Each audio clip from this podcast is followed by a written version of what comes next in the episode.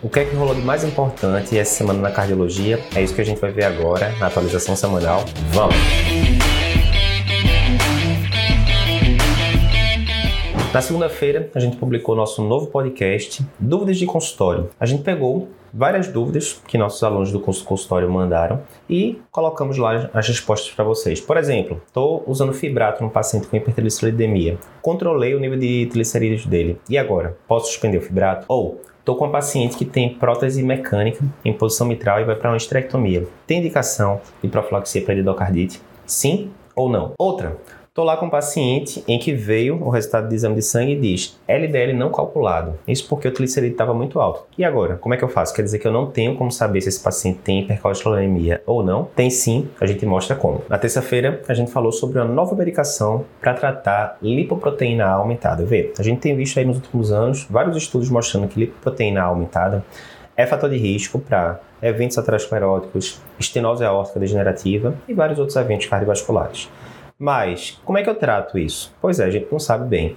Agora a gente tem a nova medicação, estudada no estudo de fase 2, chamada Pelacacem, que baixa bem os níveis de lipoproteína A, sem mexer tanto nos outros níveis né, da, do, do perfil lipídico.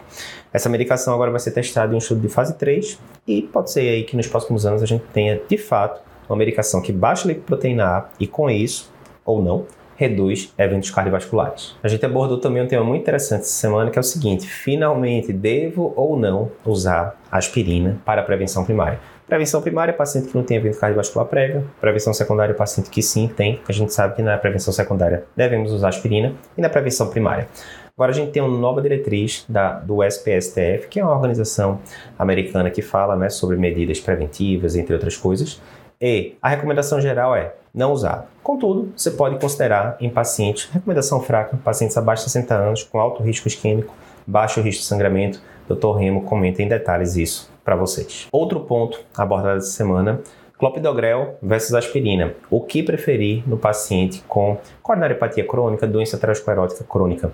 Também um estudo que o Dr. Remo participou como um dos autores e que é uma meta-análise de vários outros estudos, incluindo o estudo CAPRI, comparando aspirina monoterapia versus clopidogrel monoterapia no paciente com doença aterosclerótica crônica e essa meta-análise sugere que o clopidogrel foi até um pouco melhor. Será que isso vai mudar pelos guidelines? Não sei, vamos acompanhar, mas o Dr. Remo descreve para você lá os detalhes importantes dessa meta-análise. Por fim, a gente colocou um desafio de eletro bem interessante, vou dar um spoiler aqui. Se trata de, uma, de um caso de TV fascicular, um tipo de TV com coração estruturalmente normal, e aí doutora Gabriela Rassi disseca lá para você o traçado, como é que eu consigo saber que isso daqui é uma TV, como é que eu consigo pensar que isso daqui é uma TV fascicular especificamente. Tá tudo lá discutido para você no site cardiopapers.com.br. Gostou dessa revisão? Comenta pra gente, bota um comentário aí dizendo se gosta dessa pegada, vários estudos em pouco espaço de tempo e semana que vem tem mais.